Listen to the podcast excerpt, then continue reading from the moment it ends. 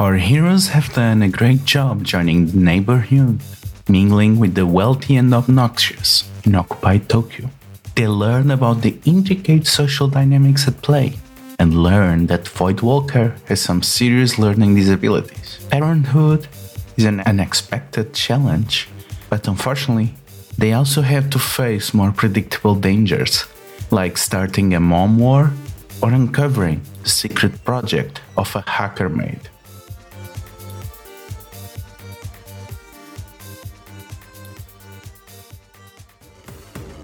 Berserkir, you are caught red-handed in Sarazuki's room, looking at the monitors, and she's standing at the threshold holding a bottle.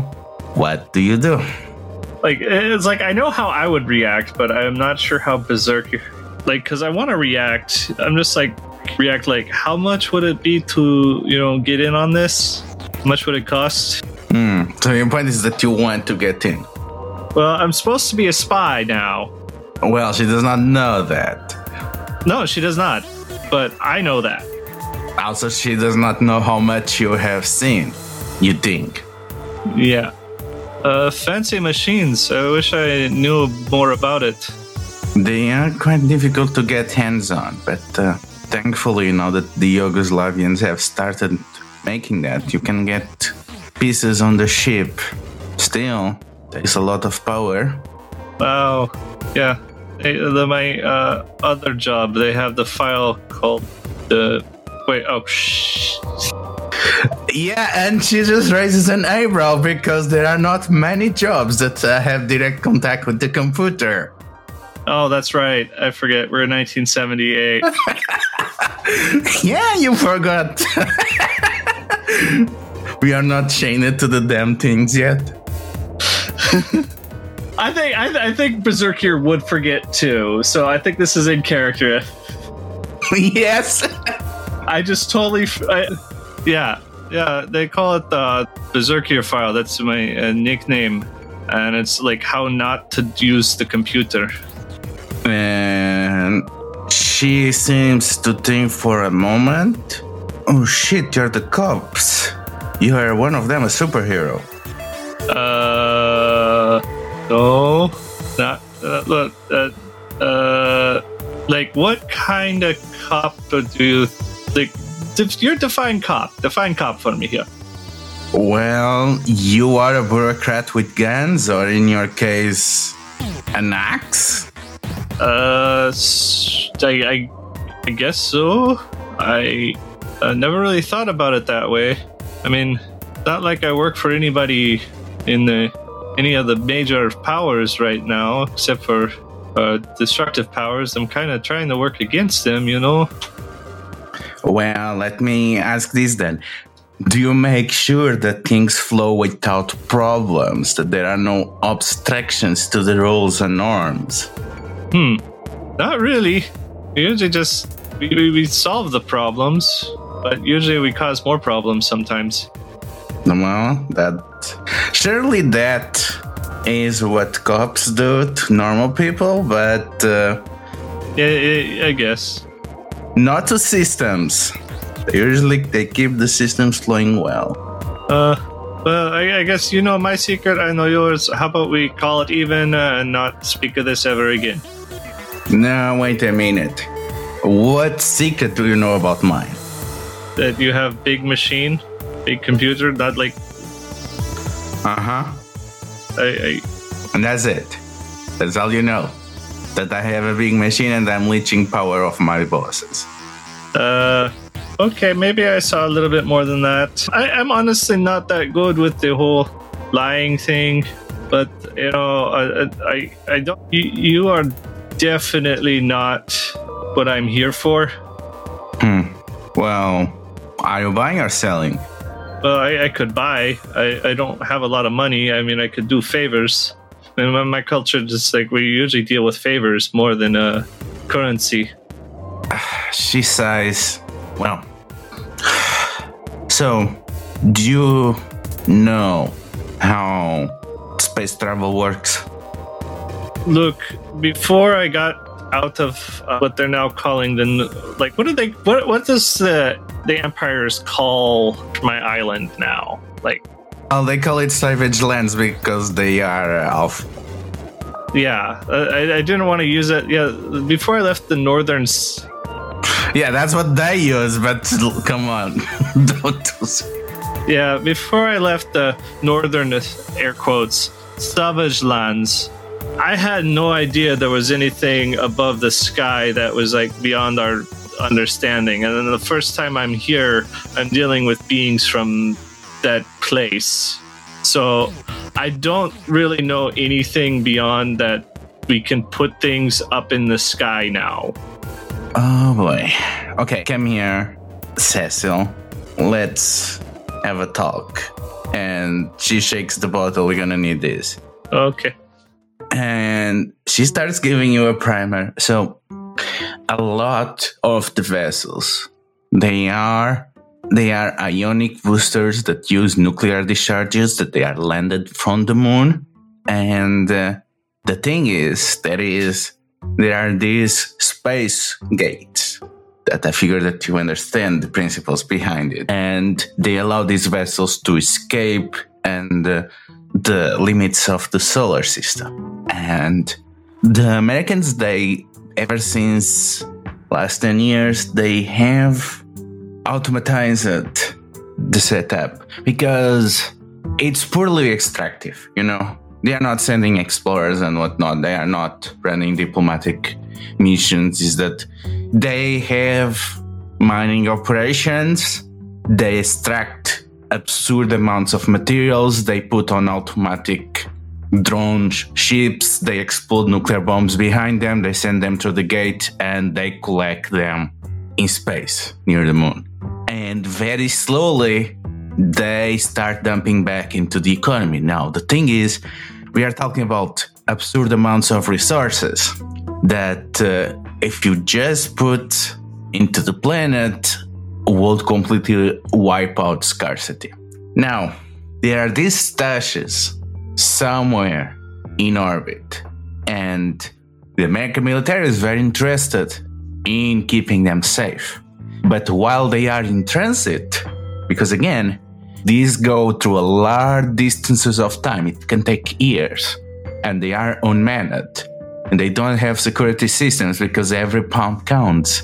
They can be if you can intercept them and you change the destination where they come from to, well, you can hijack, let's say, tons of uranium or uh, an entire small asteroid out of iron, whatever it is that you found out there, high quality helium, whatever. You can just get it. And this is what I'm doing. I'm trying to crack their codes so that I can get predict where one of these shipments gonna be in the next years and I sell them on the black market and the people there they hopefully they have some way to intercept them in space. As you can imagine, my biggest sales are to the Russians because the USSR they have massive factories on orbit that you know if they get one of these shipments they can power the, the factories for the next decades. Are you grasping the scale of what i'm scratching at? I think berserkier just has a blank look on their face pours a glass of wine takes a drink. Uh i i think so. There's lots of stuff in space. United states military is hoarding stuff you are redirecting stuff for highest bidder. Yeah, exactly. Kind of like that. I also don't understand that very well. I understand is, you know, there's precious cargo that can be intercepted. The details are kind of lost of me, and I sell information on that. Oh. I don't even know how, in practical terms, it is useful, but again, I gather it and I sell it. Hmm. So, thinking about this, like, how would System Four or the the Chilean government actually use this information? Like, if we were to start buying information from her, could we do that? Like, so the thing is, the System Four is not a government body at this moment. Mm, that's right. That's right. Uh, So you don't really know how they did things when they were a part of the government. But from what you see living on Chile, you will think the the current government will probably try to contact with the Peruvian uh, space program to make some kind of coalition with a bunch of South American countries and try to get some factories operational in space so that when they got this stash they could make use of it. The problem is because they for sure they did not want to be paid in Chilean money, getting the payment will be tricky. Yeah, because of the embargo stuff.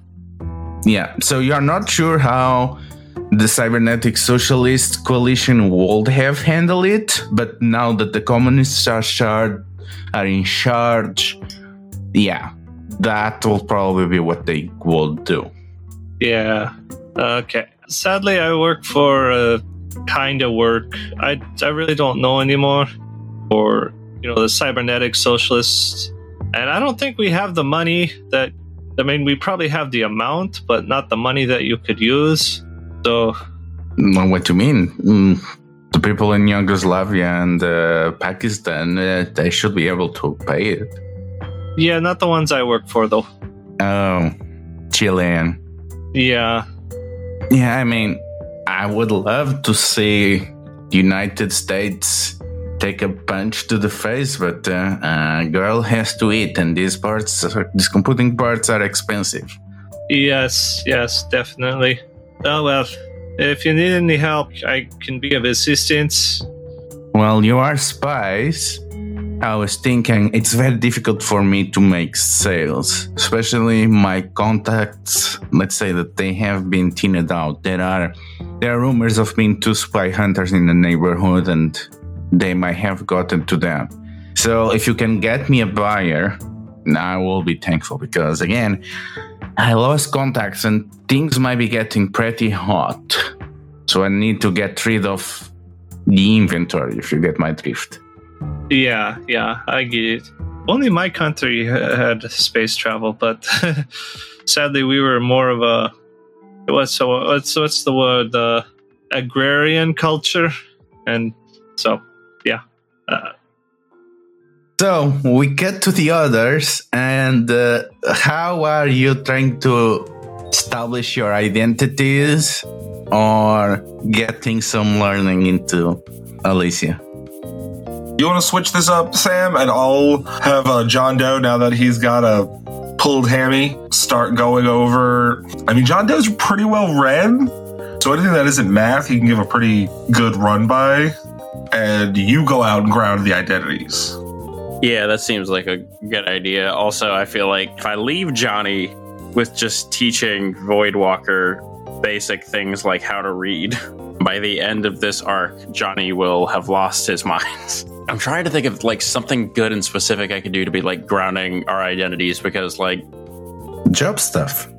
Job stuff. yeah, I mean I think I, I feel like it would just be that, right? Like just Could go out shooting with the other dads. Welcome to neoliberal capitalism. Your identity is your job. Congratulations. that's you know, we don't have to be that real about it. This is a fiction we're making.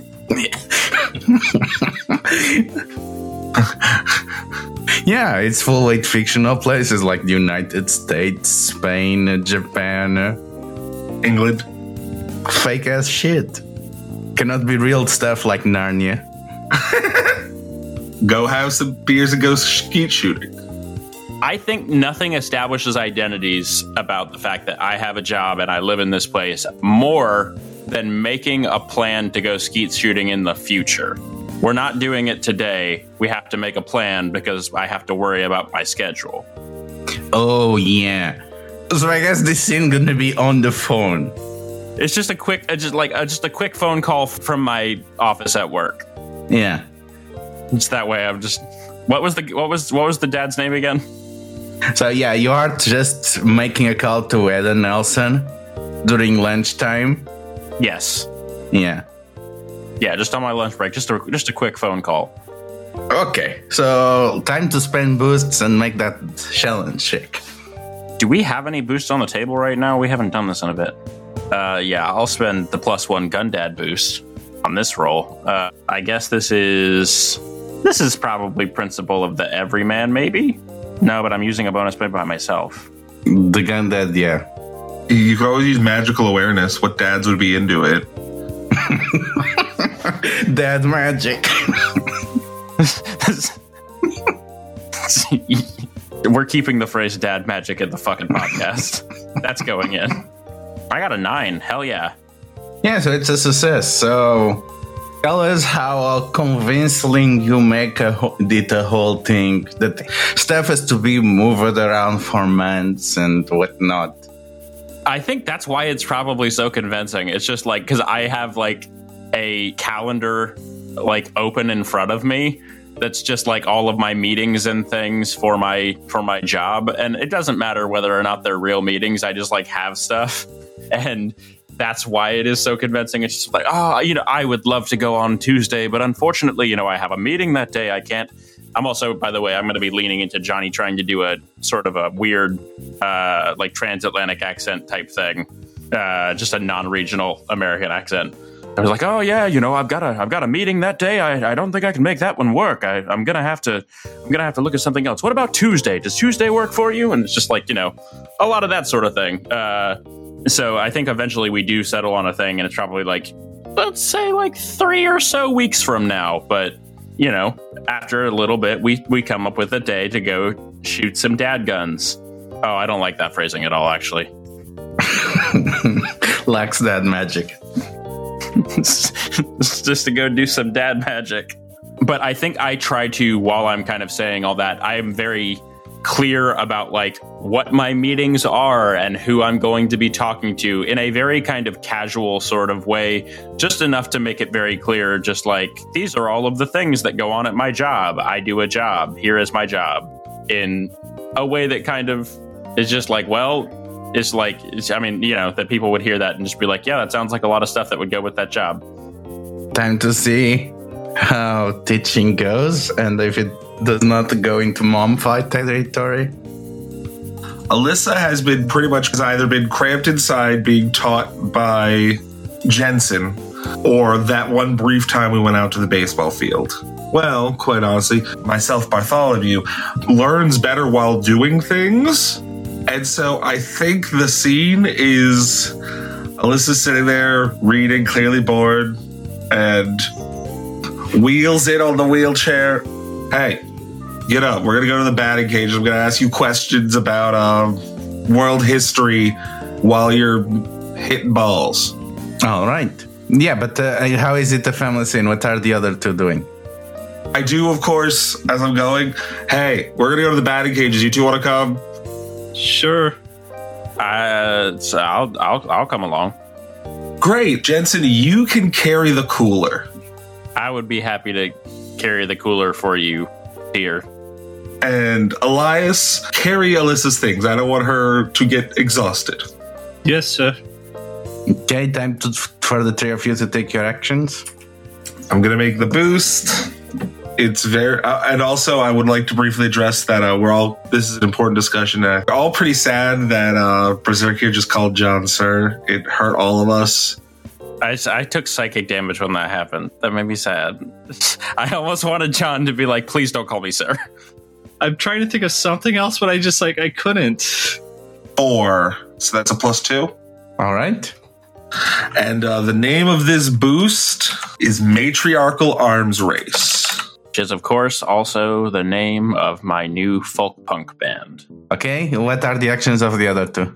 Uh, I, I guess I'll create a boost too. You will. I think I'm also gonna do. I'm also gonna create a boost. God, I just kind of want to hit some balls. I don't know why.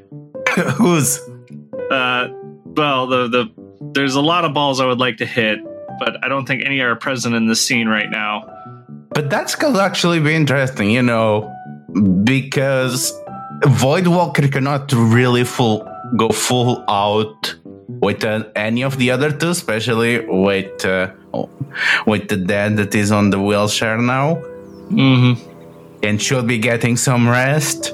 But uh, yeah, I think Cecil and Elisa can go full out. So I guess maybe the boost is you wait until late that you are sure that nobody is watching, that Frankie Frankfurter is not around.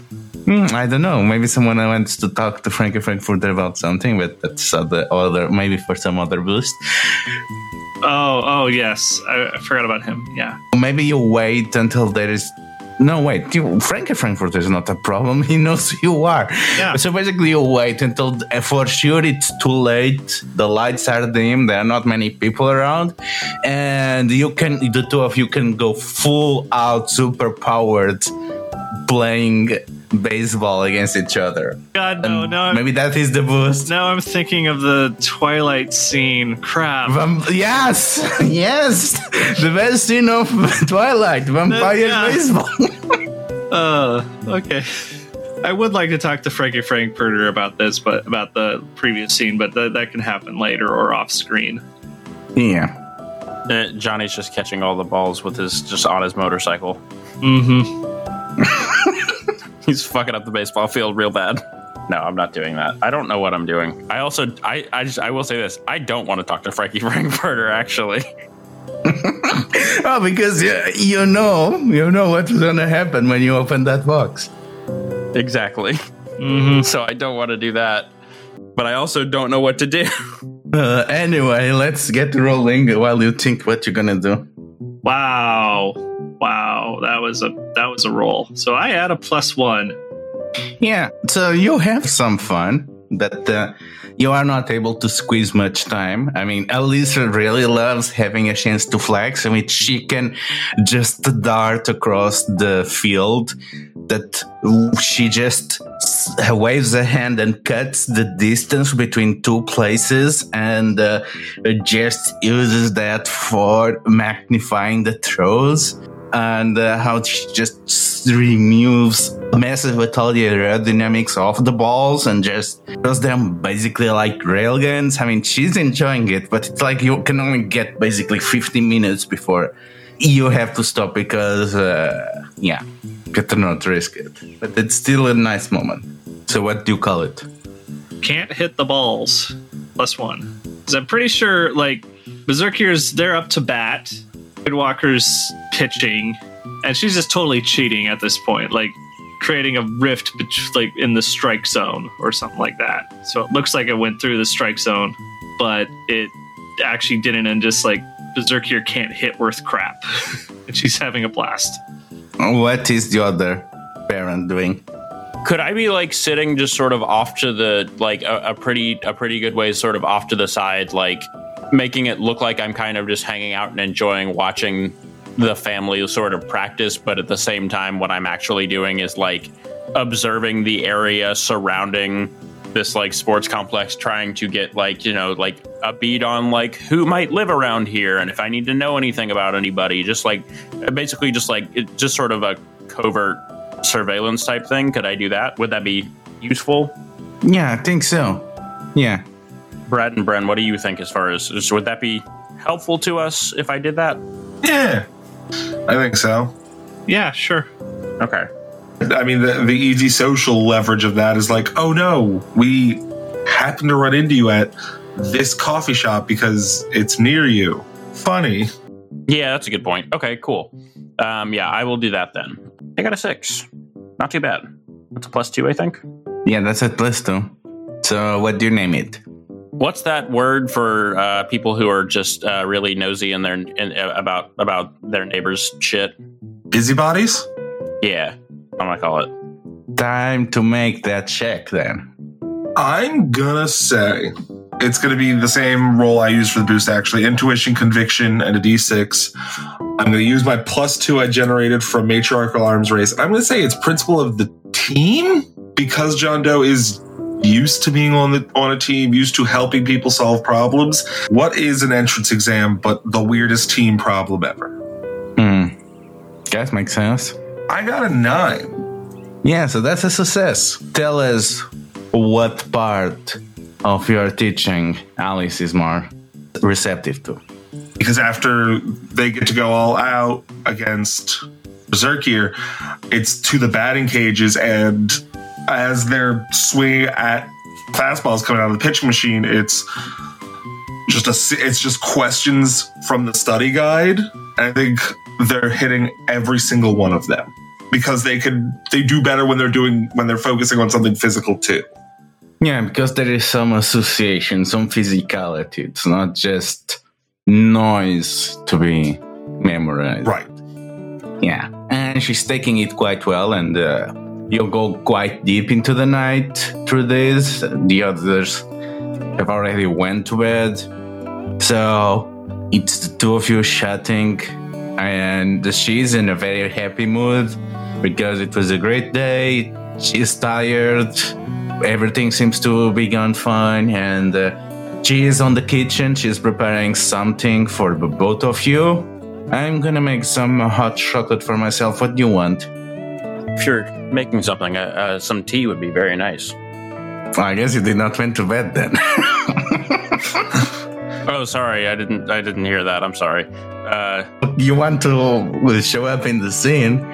Maybe you were not on the way, so you join in, and she makes also tea for you. I'll take some hot chocolate too. All right, Papa. this is this is important. What are our dad names? Because I guess you're Papa. Which one am I? You're both Papa. Oh, okay. Yeah, and she brings the drinks and sits with the three of you. And she seems confident. Well, maybe we can do this after all. I think you're our best shot. Hmm. I mean, and personally, I have absolutely no doubt that you can learn all of this. So, you know, I feel I feel pretty good about it. It's just a lot to get done. Well, I'm worried that we are forgetting why we are here. That we are getting our eyes off the prize because the goal is not to teach me. I mean, I I, I agree with you. That's true. But we still have to sell this as well as possible. So we have to make it look like this is all stuff that you already kind of have in your pocket. So kind of once we've gotten over this initial hump, I feel like we just kind of you can just kind of do your thing. Right. Once you're in, we'll figure it out. And, well, what are we gonna do? Do you want to, what? Distract Aurora? Looking to why they are recruiting such powerful supers? It's gonna be the move. Ideally, we'll do both. First, we'll figure out why they're looking to such powerful supers, why they're recruiting them. I have some very early conjecture based on some of the neighbors, but I don't want to say anything yet. And then extract Aurora, and if need be, others. Yeah, that's the plan as far as I can make it. Uh, if there is an opportunity for us to sort of covertly, uh, let's say, I don't want to say full on sabotage, but disrupt some plans to involve a lot of powerful supers in a single organization. I don't hate that either, but priorities are, I think, what you laid out. Hmm. And what I'm wondering is, well, at least she was an orphan and doing superhero work on the time, knowing that she got well on the tests. So I was wondering, why don't we just scrap crap and uh, s- reveal to, as part of the admission, the time superpowered? And uh, that should make it easier for us to get in, right? I'm worried that that'll get you too much attention. If, I mean, you do have some very unique powers, and if they've got too close of an eye on you, well, you'll never be able to move around. That's my concern as well. I, I don't hate the idea outright. I feel like that would be sort of a quick sell and an easy way to get you in. But I don't. I mean, maybe we make it look like they're just something you have a little less control over or something like that. Maybe something that, you know, you're trying to keep under wraps. We show it off on, and he kind of raises his fingers up and does the air quote sign accident. Hmm. All right. I guess we it's better if we keep that trump card in the back. let's make it a just in case. I guess like if if it comes right down to it, you don't get through the entrance exam we're having that kind of sit down talking about that sort of thing, maybe you do a little something on accident. We can kind of chalk it up to that this is like a uh, like a stressful situation, you know, the kind of thing that tends to accidentally trigger superpowers. Yeah. Well, gonna sleep on that. See you tomorrow, Papa. Good night, daughter. Good night, darling. I gotta get better at that. I just, this is something that I think Johnny says to Bart. He's like, I, I've got to find, I got to get better at sort of family terms of endearment. Yeah, get a get a little bit of practice in. yeah. What about, because uh, I don't know, sweetie feels too diminutive. See, I, I already took darling. I already took the best one. That's true. So maybe honey. That's like, you know, that's a good for, for a kid. Pick a good diminutive like of her name, Liz. Liz would be all right. Maybe just Lissy. I mean, she seems like more of an Al to me. Allie. I was just saying Al, but Allie could work too. Yeah, this might be both. Switch them out. We'll try it. Yeah, As maybe I should just pick whichever one pisses off Voidwalker more. probably Allie. You know, I probably shouldn't do that. I should do it after once we get back. Yeah, for sure. I should just I should just for just for funsies, just to just a For the rest of the time we work together, yes. yeah, just it's just like a dig. For now, I feel like we should try to be friendly and stuff. Yeah, Harmonious. But I'm telling you, and mark my words, if she deals with Chad at this baseball game, I have to buy her a bike. I'm sure we can make room in the budget for that, honestly. And like you know, I can't say it's a priority as far as the mission is concerned, but I do want to see her kick that kid's ass at baseball. I just God, I I just can't. Such a weird little kid. I don't like him. I don't like his mom. Like her, yeah. All right. Yeah, so that's just that sounds great to me. Uh, okay, so we still need to ground identities at least once more and uh, do the learning. So, who wants to ground it? Well, I guess it makes sense that it would be Cecil's identity that is grounded. So, how would you s- you ground Cecil's identity? Does not been the work on the neighborhood that they've been doing. I, you know what? I'll take a day off and probably just hang out at the local park meditating. I mean, it, it really kind of. I don't know if that. Uh, I don't know how well that would work, but we could see. We'll see. Yeah, Depends on the role. So, any boost that applies. uh, magical awareness is the only one I can think of, unless that's been used. And that was what a plus. All right. Um, unfortunately, I have Oh. I thought you used had to- Gundad. Magical awareness. I thought you used Sorry. Gundad. I could. I, s- I couldn't because I had to. Wait, no. Yeah. Principle of the everyman. Yeah, yeah. I had to use one made by somebody else. So I used magical awareness to magically. Oh, okay. So I'll use. Uh, maybe I'll just. You know what? I'm going to change that. I'm going to change that. I'm going to use plus one gun dad and take some of your guns to the gun shop and have like. And uh, you know, you give me a list of what you need adjusted on these guns. Oh, I love that. And you will not do it yourself? What kind of gun novice are you? Yeah, I don't know.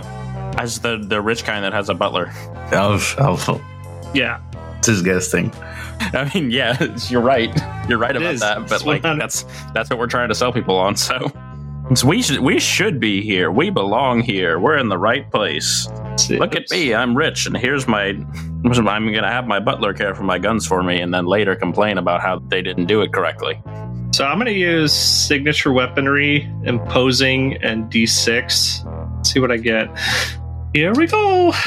Wow, I got a nine. I mean, we are going very well. So, so yeah, you get fully immersed in the community, and as you are leaving, you see the exorcist and the summoner from before getting into the gun shop, and they seem to be pressuring the owner. And you get the shield on your spine, considering what you sensed the last time, and. Uh, what Sarah's been talking about. We had the feeling that these two might be the spy hunters that uh, are around the neighborhood. Mm, And you slowly walk away. yeah, yeah, No attention drawn to yourself. yes, It's bad enough that they already know that you are magic. yeah. Doesn't everybody have a magic butler in this day and age? No, it's mandatory. If you're wealthy enough, don't you have a magic butler? Come on now. You need to have a magic butler or a hacker maid. You have to have one or the other. There is no An android hacker made. there is no middle ground. Yes. so it's the moment of truth now. we get to the entrance exams and uh, a bunch of nervous students are met to one of the outside buildings of the Golden Horizon Conservatory. And on this great hall, there are like 100 students taking the entry exam. It's the moment of truth. What was the final preparations that you did to Alyssa? Before I try to flavor this narratively, I want to nail down what I'm going to do mechanically. Would this be could I use Principle the Tactician here and think of this as like a precognition thing? Yeah, because it's literally what you're doing because you're not there. you have to prepare her ahead. I would have, I think, as we get closer, because we've kind of talked about the way Johnny's precognition works, where like I am able to see it clearer the closer that it gets. So, like, as we've been getting closer, I've been dialing in specifically what is going to be on this entry exam so that I could kind of just set her up to be ready for a lot of the questions and that sort of stuff in such a way as just be like, here's the answers, but don't just say this explicitly. Like, you know, find some way to I mean, it's the it's the classic advice when you're when you're cheating basically on a test of just like just find a way to like make it sound like you came up with this, not the way not me just telling you. So like I would give I would have given as much of that as possible. I would have made sure that she at least had the necessary linguistic skills just to do this. Basically, I would have just dialed in on like, here's specifically what you need to know for the test, and that's pretty much it. And we would have been drilling on that pretty hard. I, I mean, Voidwalker is very bright, so I have no doubt that if we kind of just do some repetition, she will be able to retain most of that. So that's kind of what I was going for. Which was? I am going to use matriarchal arms race. Yeah, like her son is. In, in, yeah, yeah, yeah. I like that. I think because this is gonna be just like me try. I just listen. I don't care. Just like you know how well you. So we'll figure it out whether whether you do well on the entrance exam or not. I just want you to fucking ruin this Chad kid. I don't care how well you do, dear, as long as you beat the other kid. As long as you make Chad feel very bad. I am using an overcome. And here we go. I get to use my max die. This is precognition. I know that I talk this out like every single time, and I'm sure that gets old, but it's mostly for me. Plus two. We got an eight. It's an eight on that one. Congratulations. Your child is passing the exams. I'm, I'm such a good dad.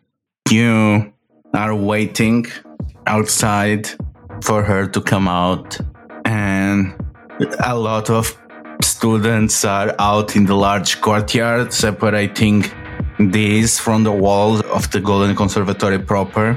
And there are a lot of nervous students coming out and crying, very few cheering, a lot of nervous parents. So, how are you coping with the long wait?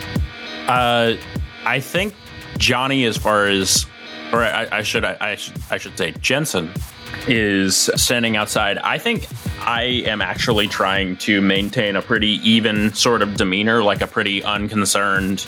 I want to look like I'm not worried about this at all, even if I am stressing about it.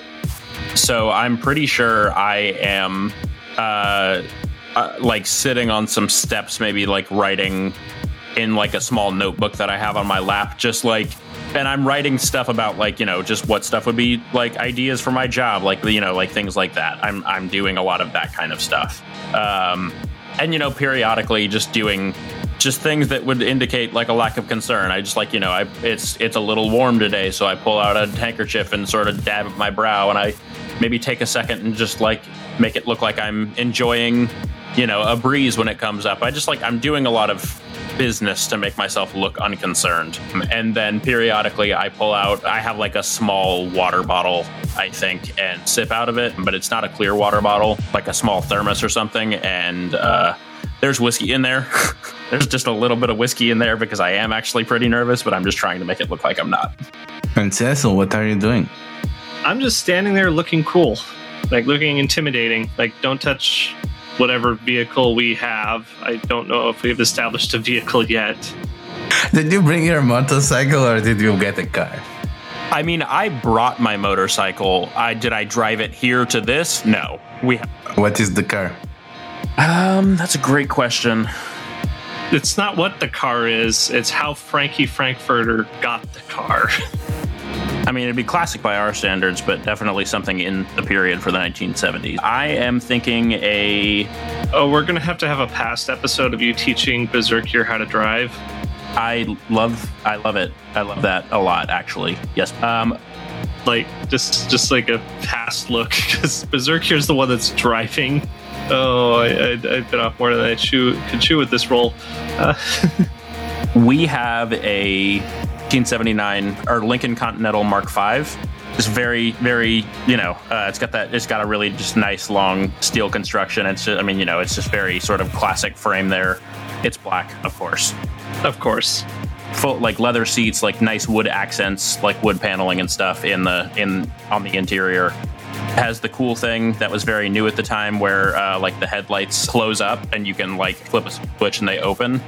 Yeah, this would be an imported car at the time, so this would still be, I, I think, fairly eye-catching, probably. But it is meant to be. It's it's meant to look a, a little bit intimidating. After all, we're Americans, so we brought an American car. Yeah, and uh, you see Elisa coming out, sweating, adjusting her tie. I don't know, I think it's getting pretty close. Honey, I'm sure you did a fantastic job. Would I be at a point now that she has completed the exam where I can sort of do the like just a little bit of like precognition, like peek into the future to see if she passed? You are pretty confident that you are in the margin just from your principle of tactician and uh, having succeeded at the challenge. You are pretty close that you're gonna at least get called to an interview. And even if she did not do enough, the interview can nudge it enough so that she can enter. Okay, yeah. So I think even as I am saying that, I sort of just I like like sort of tap my temple with a couple of my fingers and and wink at her to kind of just be like you passed, or at least like we're gonna get. it's like we're moving on to the next thing, just to kind of uh, reassure her. So next we're gonna have to go into the family interview, huh? Yes, uh, that'll that'll be our next step, I'm sure. But uh, there's no reason to worry about that today. Let's uh, let's just take the rest of the day and celebrate. How about we go get some ice cream? All right. Does Voidwalker does Voidwalker like sweets? I mean, yeah, moderately, yeah.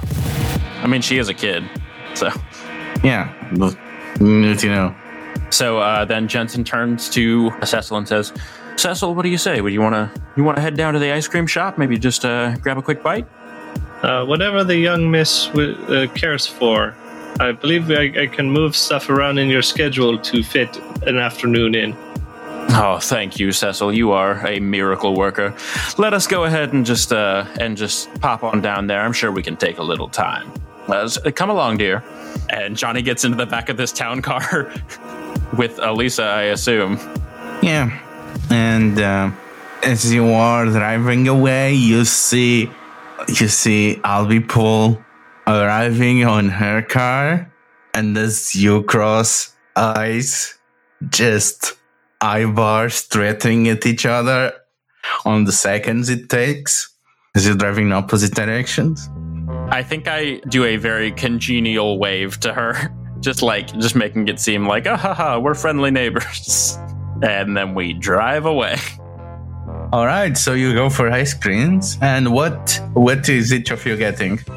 I feel like Johnny's a Rocky Road kind of guy. They have Rocky Road. That would be my first choice. Probably frozen yogurt. And uh, Elisa gets two scoops, one of Foresta Nera chocolate and another from Fiore di Latte. And you are walking around the neighborhood and eating.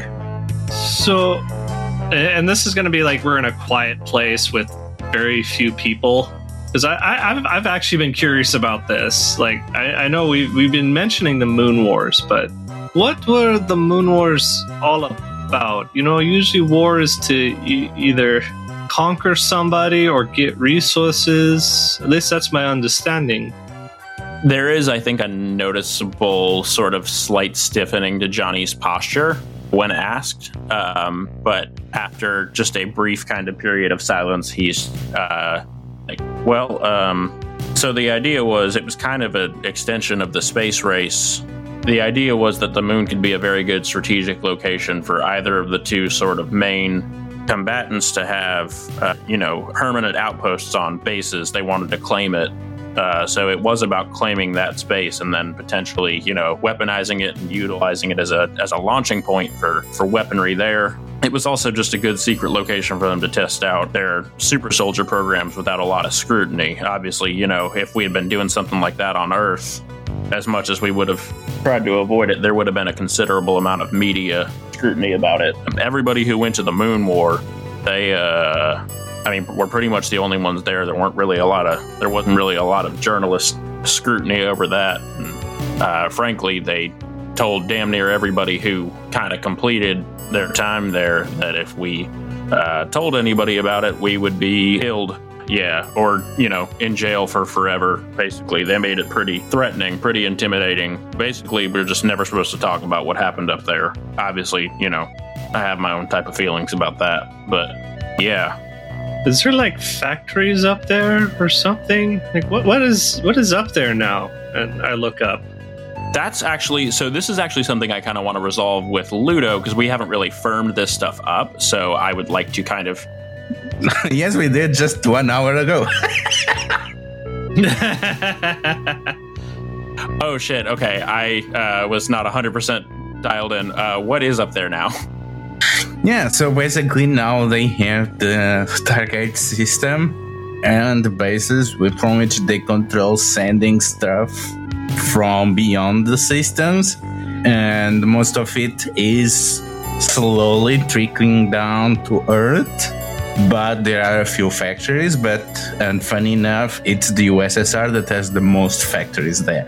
They have massive space factories like the Vulcan factory complex, which literally makes kind of everything, but most of it is not working because because they lost the moon war, so they cannot get the stuff there. So they have this massive factory that can do everything and basically end scarcity, and then they don't have the material for that because hey, lost moon wars, no control of the Stargate, no access to the resources of the universe. For sure, you are not going to send stuff from Earth there to make it. So yeah, Yeah, I mean, I imagine there's probably some kind of like some sort of U.S. like either high altitude like combat satellites or fuck or like just a straight up fucking blockade. It's just like, no, you can't get up here. Actually, Yeah, and you, but you know, if uh, if the USSR were to collapse, pretty much the US will be so thirsty to get the Vulcan. In the interest of not repeating that, I just sort of re- relay my understanding of it to Cecil.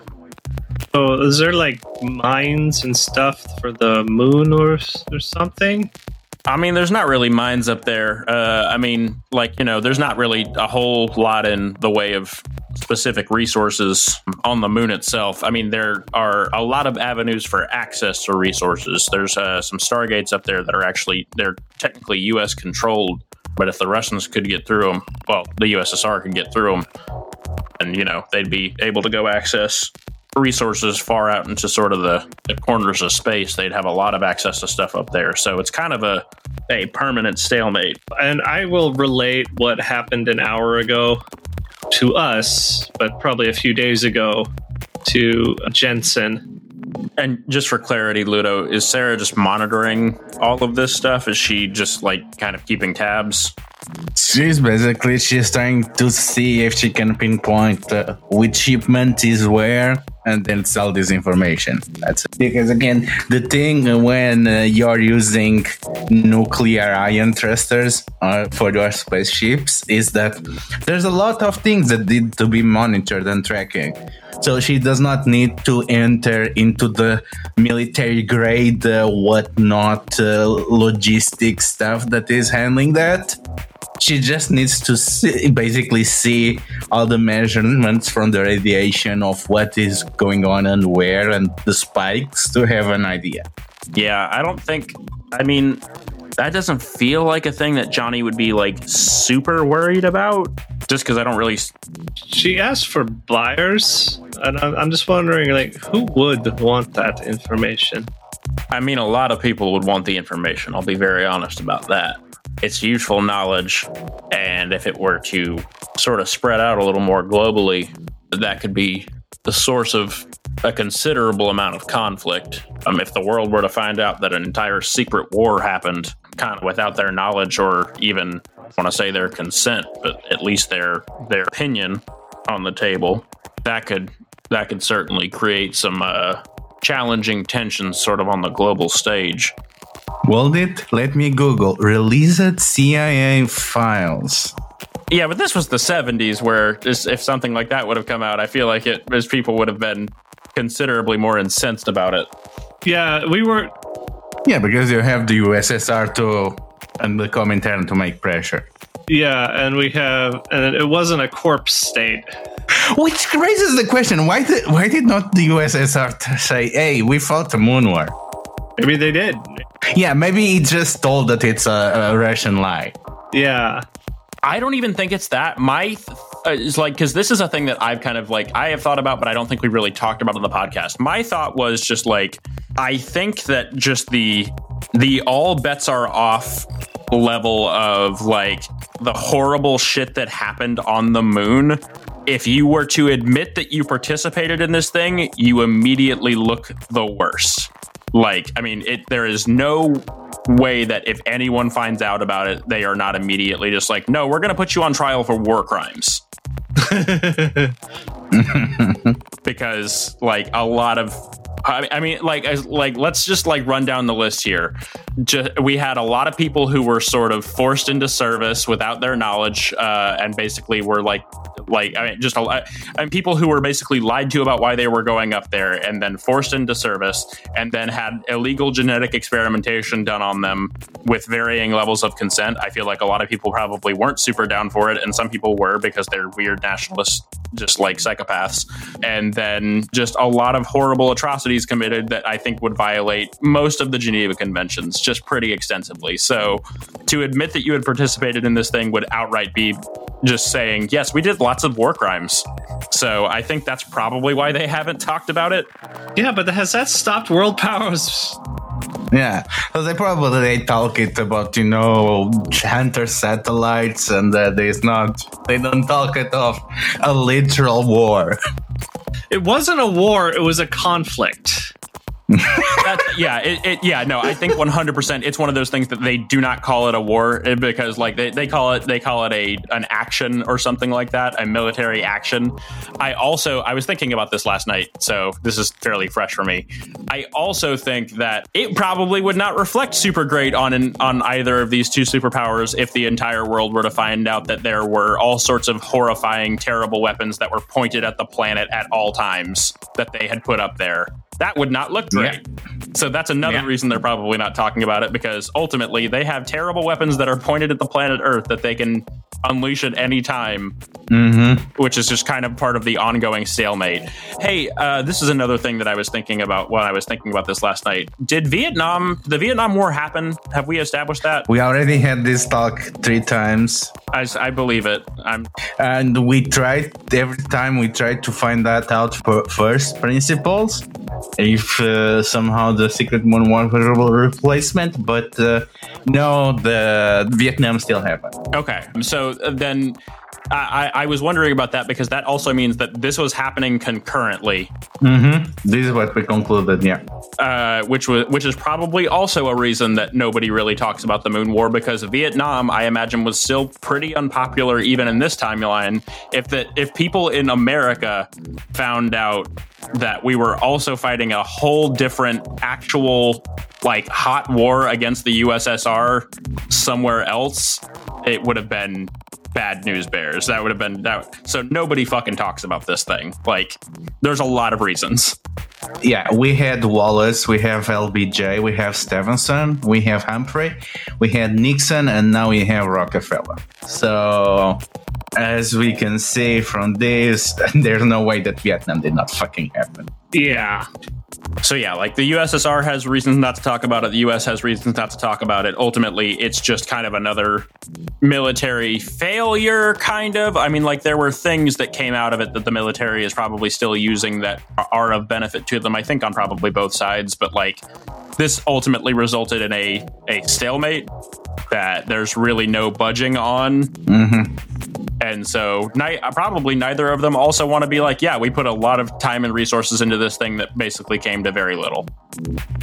Yeah. Also, you know, Demeric is trying to play the game that uh, the social democracy Scandinavia uh, stuff tries to do today, and uh, this kind of would reveal how much they are actually doing the neoliberalism as normal, and they just put it on space out of sight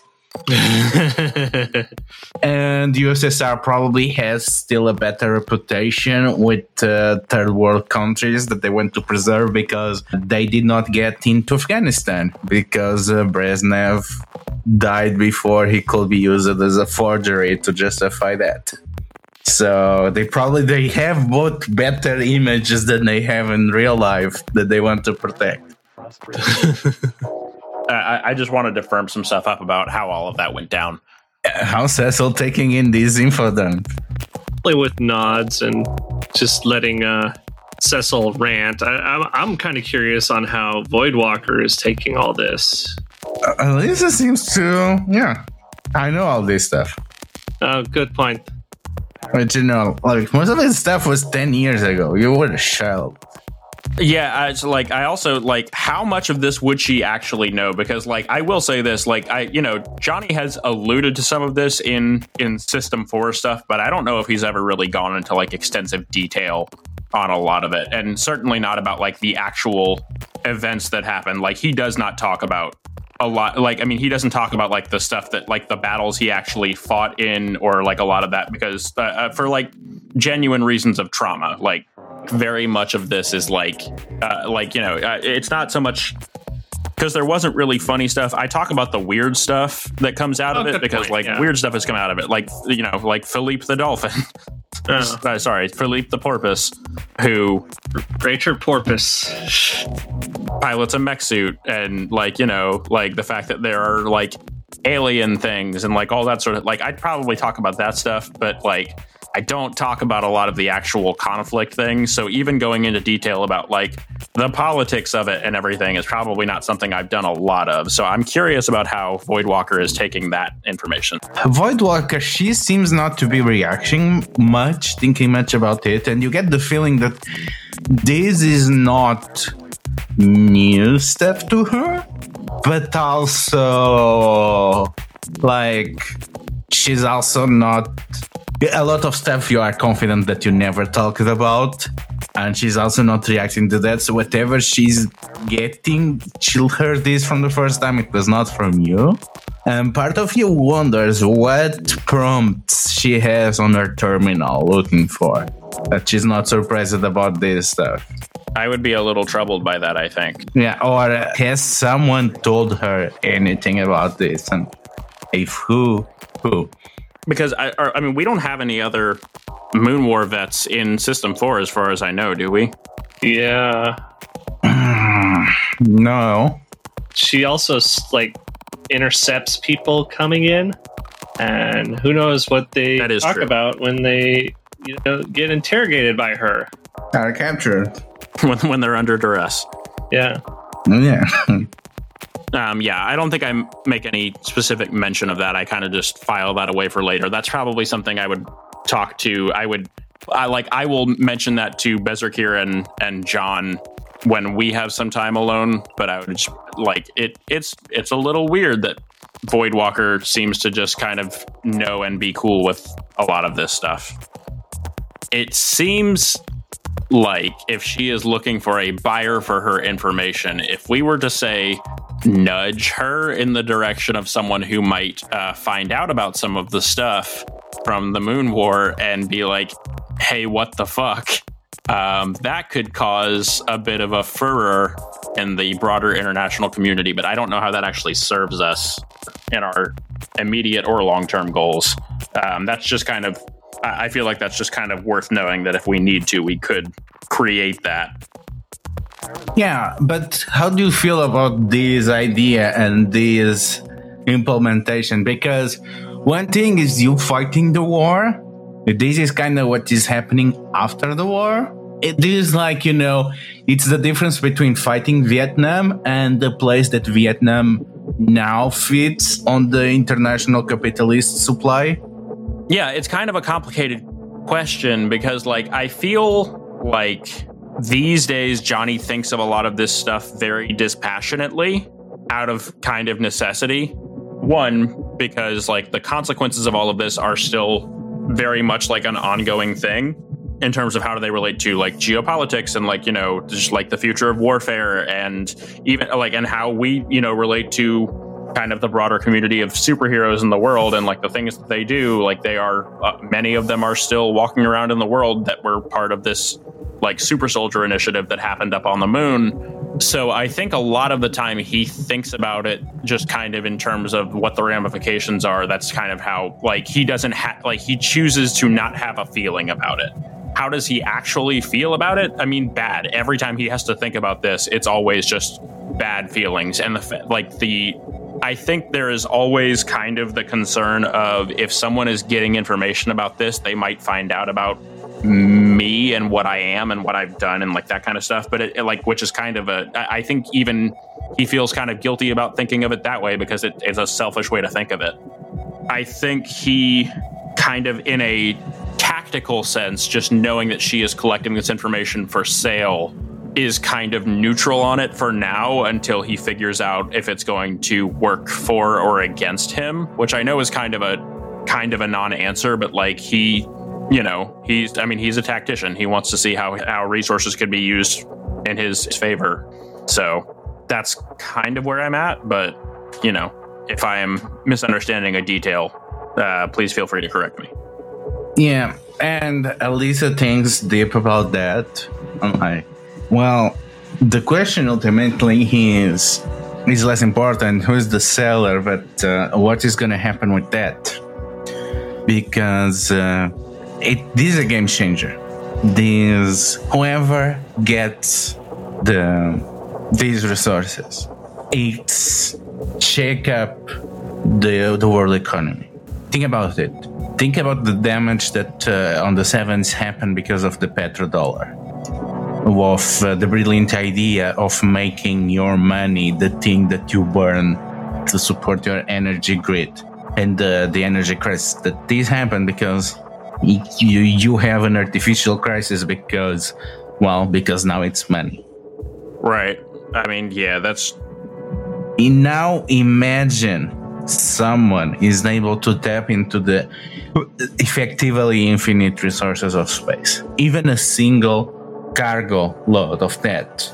Imagine what would happen if the price of iron just became cents a ton.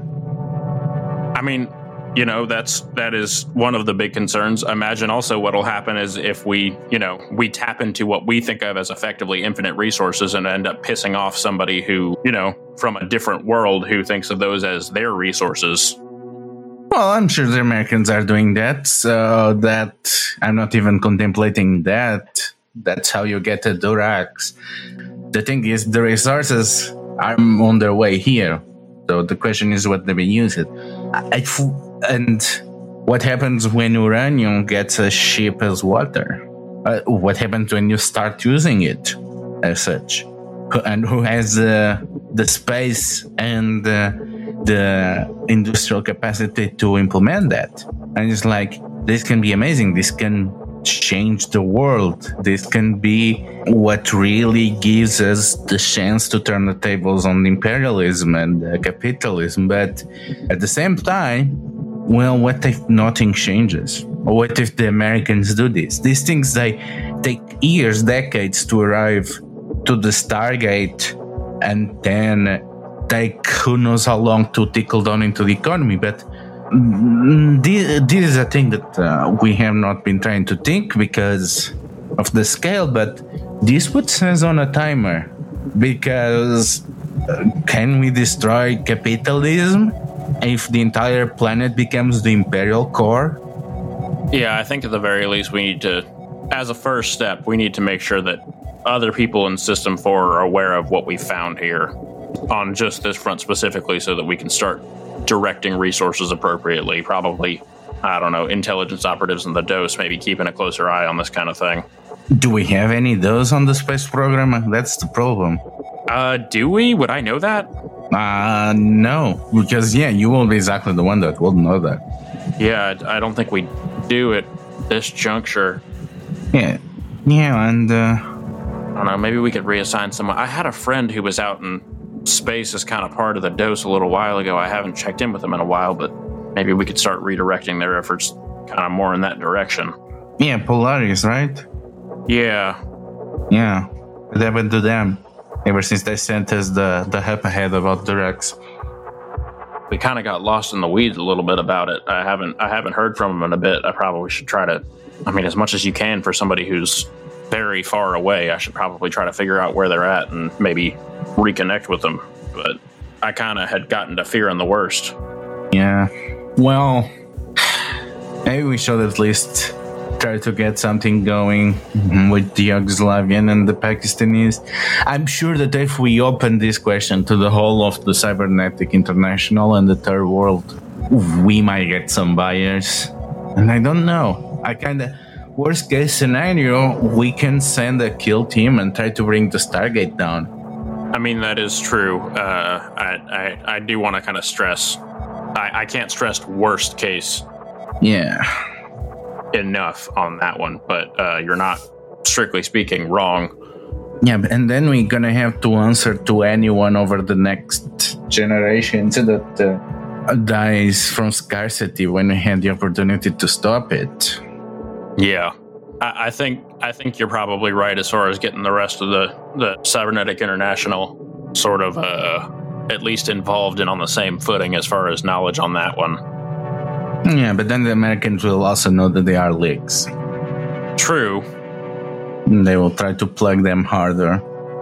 they'll try, uh, but you know, an empire that big, they're going to have a lot of a lot of trouble with them. And if you know, I imagine if we keep looking for them, we're going to keep finding them. Maybe we also try to not reveal outright necessarily that we have gotten that information, and we kind of stress to the other members of the of the international that that we do need to keep this under wraps until we're ready to take sort of a very public action on it. What if we steal it? I don't hate it. I'm going to be honest about that. That's actually my preference. Well, I know where she lives. I can just zap in, cut it out, take the computers out, and go home. I worry if you do that, it's going to trace back to you, Cecil. Seeing as you found the information, I'm, I'm, I feel like you might be the first person she calls. I mean, it is unfortunate that people already kind of know you have sort of a, a magical thing. I don't think they necessarily know. Worse, even worse, actually. Oh, by the way, those are the spy hunters. And I, I, I probably related that like a while ago, actually, probably after I've got back. Yeah, it's just you are walking in the neighborhood and casually mention it. Yeah, the, the two that I talked about, there they are. Yeah. Get them. Don't look towards them. That's them. Don't look at them. Act casual. Yeah, I, I, I genuinely don't hate the sealing it thing, but we might need to make it look a little bit.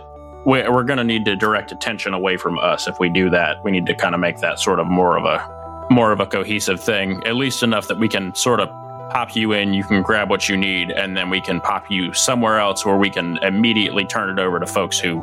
So I mean, so that even if they come after us, they ain't gonna find nothing. It's already gone. Yeah, and you know, I can actually deal with the problems of transportation. I never tried to get anything from space into Earth, but I'm sure if it's gonna be kind of meteoritic, it uh, might not be a problem. So I'm, I'm kind of curious. I don't know, maybe I can take one of these cargo spaceships and drop it on San Juan Bautista. And uh, you know that San Juan Bautista as, mm, as few other islands uh, across archipelagos on Chile are islands that uh, basically they were occupied during the invasion by the US and they are still occupied by the US ever since 74 because uh, you know if something is wet and the Americans get there you're never getting them out even if you win the war against them. Yeah, so there's still a lot of Chile that is occupied by the US I I mean, I honestly imagine that San Juan Bautista is probably I mean, I feel like that might have been sort of the avenue that Johnny took to defect to Chile. like from there into Chile. Well, no, because you defected before the, the war.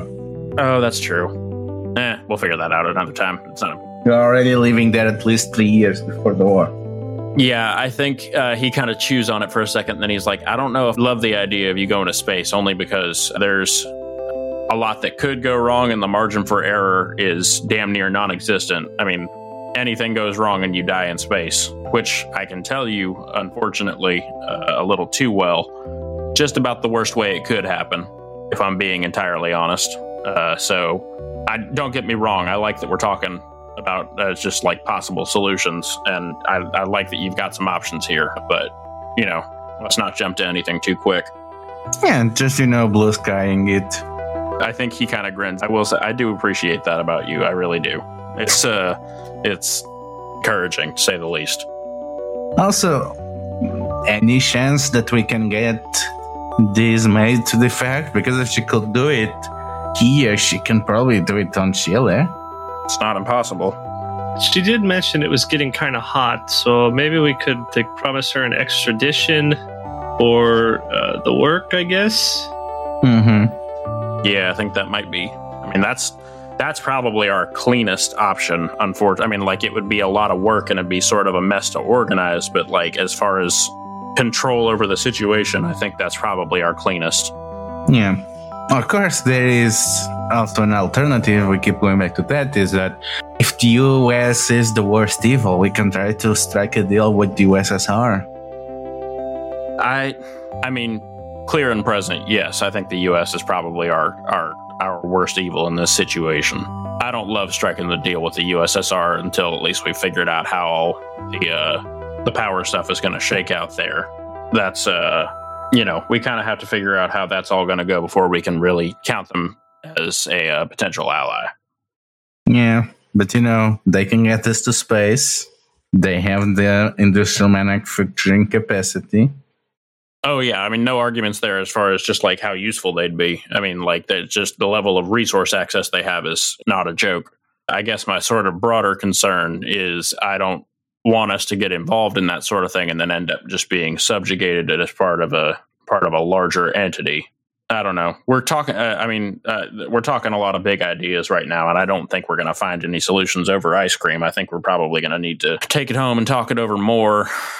Also, a lot of things is stuff that it's not our position uh, to decide because not, we are not going to be the ones that have to this uh, to live with the consequences. But uh, what we can do is what we do with this information, what we do with this woman that is able to secure this information, and uh, we have to think how much we are overstepping our boundaries because this is definitely not what we were called here to do. So, right the whole premise of DOS and System 4 being primarily about preserving identity. You know, yeah, we are talking about an identity wiping incident, which is things are allowed to continue as they are. So it's definitely our concern, but we kind of need to balance with what is happening here. Like, kind of going into this mission, do we have any way of like securely contacting System 4 without being detected, or are we kind of on our own on this one? Uh, every single way gonna be a lot of it. On the City of Spies, there is really no good way. Right. You did not even brought it to Lex. Yeah, I kind of figured we probably hadn't. But uh, you know that uh, Frankie has to have a telex or a way to contact someone with them. And the other DOS that actually called you, that should be infiltrated on the conservatory. They probably are too hot now, but they they definitely have at the legs. So you did not brought one, but you know that there's at least two persons in the city that can get the message across. I think probably our best option for now is to go through Frankie, convey what we found, and suggest a possible course of action, which in this case is to offer her an avenue towards extradition, get her into Chile, go from there. That way, she's safely away from the or uh, away with the information, comfortably compensated for her work, and we can control this situation before it gets out of control.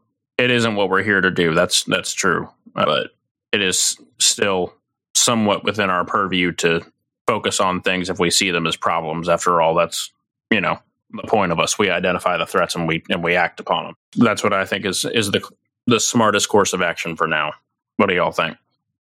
Shrugs. Well, I guess. Do you want to go check on Frankie now or other day? Maybe get some time to think about the business. Also, we have an interview to prepare for. We should be thinking about that. Yeah, I would say let's uh Yeah, let's focus on our mission first, and then we can, uh, if it comes to it, we can inform Frankie. But yeah, I think our mission should come first. let's say maybe a loose plan to talk to Frankie tomorrow and we can adjust that plan as needed. I think for tonight, let's, you know, go down and talk a little bit about your interview. And uh I mean as much as I recognize that what we're doing is important, maybe just a little bit of relaxation. You did pretty good today, you know. I think you deserve just a little bit of rest. Yeah. Yep. And uh, Johnny finishes his ice cream and he throws the cone in the trash because I've just made a character choice. Johnny doesn't like the actual ice cream cones. Uh, he just likes the ice cream. Freak. Alyssa just glares. It's a texture thing. I just don't care for it. All right. Well, let's uh, go ahead and head back and uh, we'll update about how everything went. I'm sure he will be delighted to hear about the outcome of your uh, your performance today. I- we still have- we still have to say the actual results tomorrow. Uh, yeah. I mean, yes, but you know, Johnny can a little bit see the future. So And Lisa laughs nervously. I think in the in the most like paternal gesture he has done so far, he kind of just gently rests a hand on on one of her shoulders and he says, "Trust me, I I think at least on this part, you uh you done pretty good. Come on, let's uh, hop in the car and head out."